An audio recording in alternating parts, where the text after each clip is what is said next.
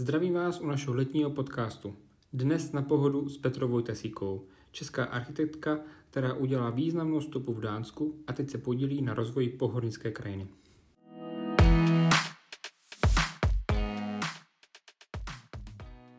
Ahoj Petro, vítám tě tady u nás.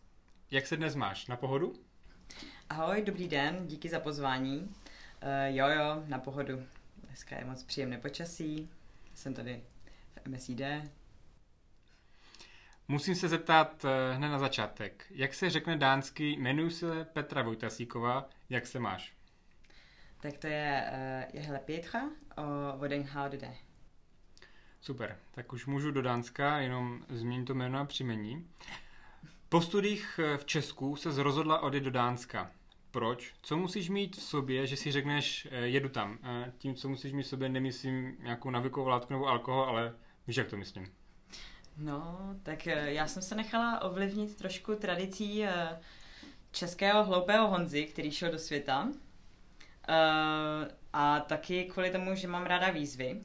Ty, ty mě hodně přitahují a vlastně vybudovat si něco, co není úplně jednoduché, tak jsem si říkala, proč vlastně po škole nevět do zahraničí. Uh, ta práce v zahraničí mě vždycky lákala a volba Dánska nastala, protože má dlouhou tradici v architektuře a designu. A i jako čerstvý architekt po škole uh, je patřičně ohodnocen. Tak jsem poslala portfolio do mého oblíbeného ateliéru Kobe. Uh, měla jsem štěstí a dostala práci. No a ono jako uh, prosadit se v Dánsku, naučit se jazyk, najít si práci, přátelství, vztahy a získat důvěru je takový jako běh na dlouhou trať. E, není to úplně pro všechny, e, protože ty výsledky se nedostaví hned, ale třeba až za tři nebo pět let. Takže co musíte mít v sobě je určitě nějaká nosná dávka trpělivosti, e, vytrvalosti a hlavně nekoukat na ostatní, co si myslí. Takže doporučuješ mladým lidi, lidem se nebát a vycestovat do zahraničí? No, to bych určitě učila. Super. Jak dlouho už v Dánsku žiješ a v jakém městě? Žiju v Kodani a je to už sedm let eh, s nějakou půlroční přestavkou v Japonsku. A v jaké konkrétně firmě děláš? Uh, momentálně dělám ve firmě Monstrum, tam už dělám dva roky. Uh, vystřídala jsem dlouhodobě tři firmy, Kobe, Schellender Hoberg, kde jsem pracovala na nějakých urbanistických studiích, masterplánech, rezidenčních domech, a teďka v tom Monstrum, tak to je takový specifický studio, kde navrhujeme takové jako obrovské dřevěné konstrukce různého měřítka eh, ve veřejném prostranství. Eh, jsou to různé parky, hřiště, mobiliář. Ehm, je to specifické tím, že si to vlastně vyrábíme i všechno v naší produkci a eh, vlastně to vždycky zavezeme tomu klientovi z různého koutu světa. Dánsko patří pravidelně mezi nejšťastnějšími zeměmi světa. Česko pokulhává, ale stále stoupá výš. Jaký rozdíl vidíš mezi námi a Dánskem a jestli si myslíš, že někdy i Česko bude patřit na tom vrcholu jako Dánsko? To už asi na nás trochu. Uh, myslím si, že je to hlavně teda o hrdosti, uh, která je v Dánech ukotvena. Ten způsob, jakým Dánové mluví o své zemi, kulturně nebo i vlastně o úplně obyčejných věcech, Um, oni mají rádi kvalitu obyčejných věcí a podporují dánský lokální produkt nebo služby. Uh, oni jsou velmi hrdí na to, jak funguje státní zpráva, pochvalují si školství, úřady, sociální benefity. To vlastenectví si vlastně formují, formují přes rodinu, uh, přes, uh, ještě jednou zmíním, banální hodnoty a hlavně oni nemají přehnaná očekávání. Uh, když to my jsme strašně kritičtí, uh, názorově rozpolcení, mohli bychom být vlastně úplně stejně šťastní, ale ta kritičnost a taková ta věčná nespokojenost to brzdí, eh, vždy něco omlouváme legislativou, eh, málo si důvěřujeme vlastně mezi sebou. Eh, přitom teda, myslím si, že vlastně ta dánská kultura je velmi monotonní v porovnání s českou, ale my tady to vlastenectví moc neprožíváme. A uh, taky myslím, že my máme vlastně jako kvalitnější smysl pro humor uh, a jsme dost teda inteligentní a tvrdě pracující národ. Takže to štěstí opravdu musí přijít z nás. Jak jsi zmínila, děláš pro firmu Monstrum a specializuješ se na veřejný prostor. Doporučuji všem se podívat na jejich webové stránky, návrhy jsou opravdu krásné. Moravskoslezský kraj je plný kontrastu. Nese hornickou a průmyslovou historii a má v plánu realizovat několik významných projektů, například Černá kostka, koncertní sál, nová budova Ostravské univerzity a další významné projekty. Jak vnímáš náš kraj?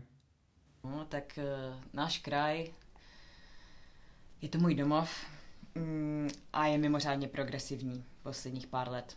Mm, sleduju velký převrat, uh, jedna nějaká industriální éra se uzavírá, uh, lidi to řeší, spoustu nových věcí se děje, kraj jde dopředu. Uh, postupně dochází k nějaké transformaci dobrým směrem a mm, ty kontrasty já je mám hrozně ráda, myslím si, že jsou vždycky hnacím motorem, motorem každého kraje a nabízí celou řadu překvapení, takže když se s něma nakládá kreativně, tak to je jenom dobře pro kraj a pro lidi žijící v něm. Mohu prozradit, eh, že tě velmi zaujal náš eh, transformační program Pohod 2030. Co tě jako mladou architektku žijící v Dánsku nadchlo a přilákalo do pohodnické krajiny a do programu Pohod 2030? No jak už jsem zmiňovala, eh, tak ty výzvy mě tak jako nějak vždycky přitahovaly a transformace jako taková mě vždycky fascinovala už od dob studia architektury. Eh, mě strašně baví přemýšlet a kreativně nějak pracovat na něčem, co vlastně je dysfunkční a musí to zase přinést život a radost. Eh, mně to tak jako přijde vlastně, že to dává uh, jako smysl vlastně vycestovat, jako cestovat různě po světě a koukat na nějaké jako jiné případové studie, jak to řeší jiné národy. No a potom přijet zpátky a angažovat se vlastně v tom rozvoji mm, toho domácího kraje. Navrhla si pro nás eh, mobiliář a rozhlednu u šikmého kostele z odpadního materiálu. Co tě napadlo u tak, eh, takového významného místa navrhnout rozhlednu? No, já jsem chtěla tak nějak jako otevřít širší debatu o tom, jakým způsobem eh, přistupovat a jak doplnit vlastně významnou historickou památku. Uh, jestli se vlastně přiklonit k nějakému prvku uh, a jazyku, který by nedělal žádné změny, anebo nějakým kontrastním způsobem to doplnit. Mm, já se přikláním eh, k tomu druhému způsobu, kdy teda ten kontrast vychází z původní historické kompozice, kopce a železnice a vlastně eh, tak nějak jako nabízí prožívání té sakrární architektury, té historické památky, eh, nějaký takový jako takový lepším způsobem to nabízí. Aktuálně pracuješ s kolegou na architektonickém návrhu Dolu Gabriela v rámci akce Pohoton. Je to pro tebe výzva, nebo co to pro tebe znamená, navrhnout nový život důlnímu areálu, který je dnes kulturní památkou a nositelem velké eh, hornické historie? No, je to pro mě obrovská výzva. Čest a taky zodpovědnost. Eh, pro mě je to zadání vlastně až takového jako duchovního charakteru. A tak si troufnu říct, že i ten postup práce je v skutku svědomitý. Věnuju tomu hodně času společně s kolegou, na, se kterým na tom spolupracujeme. Já jsem sama původem z Ostravy a v rodině máme hodně důlních inženýrů, takže k té historické e, části, k té hodnické historii mám hodně blízko. A je to, říkám, taková nějaká zodpovědnost vlastně, to nějak oživit. Pro nás je přírodní a hornické dědictví v pohornické krajině klíčové a pracujeme s ním. Jak jde podle tebe tuto důležitou část spojit s něčím moderním, transformačním a přesvědčit lidi, že toto není zlehčování a neúcta, ale naopak podpora a rozvoj? No, tak to je těžké, že jako jak je přesvědčit. Eh, ten rozvoj se chápe, chápal vždycky trošku špatně. Ehm, ta diskuze hlavně musí být srozumitelná materiály k rozvoji, k rozvoji transparentní, aby nedocházelo k nedorozumění a případným nějakým eh, peticím nebo fámám. Eh, my chceme ten rozvoj prezentovat srozumitelně ve formě hlavně s odkazem na historii a chceme umocnit ten zážitek z krajiny eh, propojením nových aktivit. To ne, že tam chceme vytvářet jenom nové aktivity, ale opravdu se zaměřit především na to vzdělání, péče a tělo, o tělo a mysl, pomocí té historie a krajiny.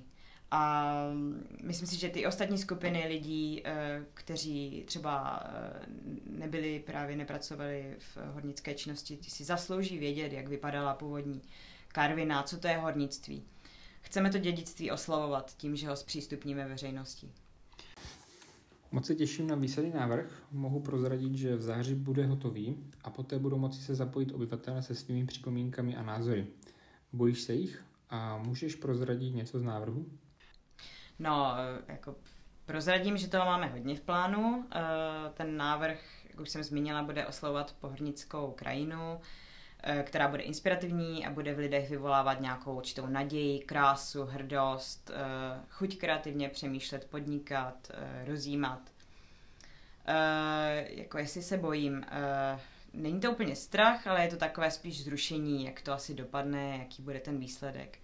A ještě abych uh, dodala k tomu, jak je přesvědčíme. Uh, já si myslím, že tady by měli lidi trošku jako důvěřovat, vlastně spolupracovat. Uh, jak jsem právě jako zmínila, ten dánský národ je progresivní, protože tam panuje vlastně velká důvěra mezi sebou. Uh, oni chtějí žít v prostředí, ve kterém se nelže, nebo na, na, který, na kterých jsou hrdí. Nechtějí žít v prostředí rozkradeném bez příležitostí.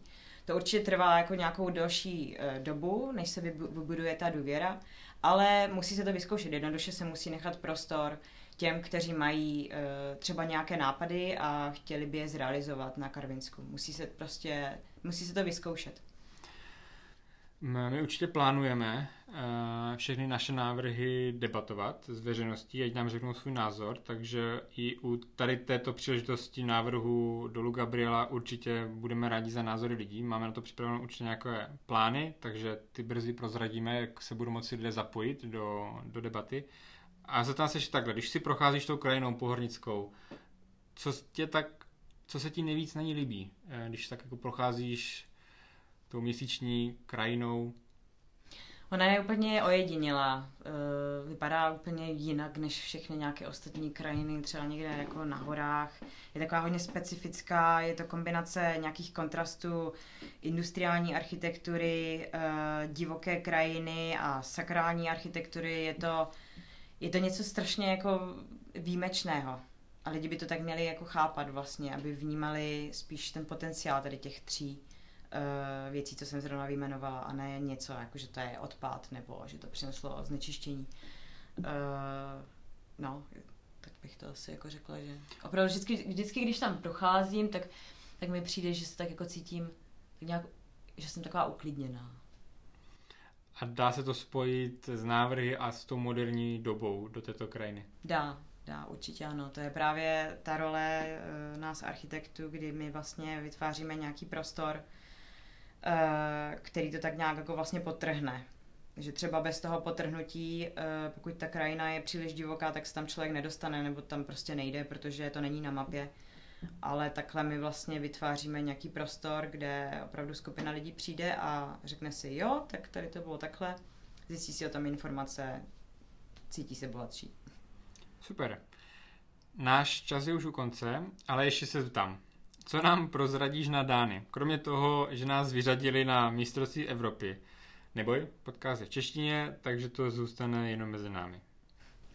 No, jako o nich se toho říká hodně, ale třeba jako taková uh, velmi specifická věc je, oni musí mít všechno přesně naplánované, takže když jako chceš jít na pivo, tak to musíš jako nahlásit měsíc dopředu.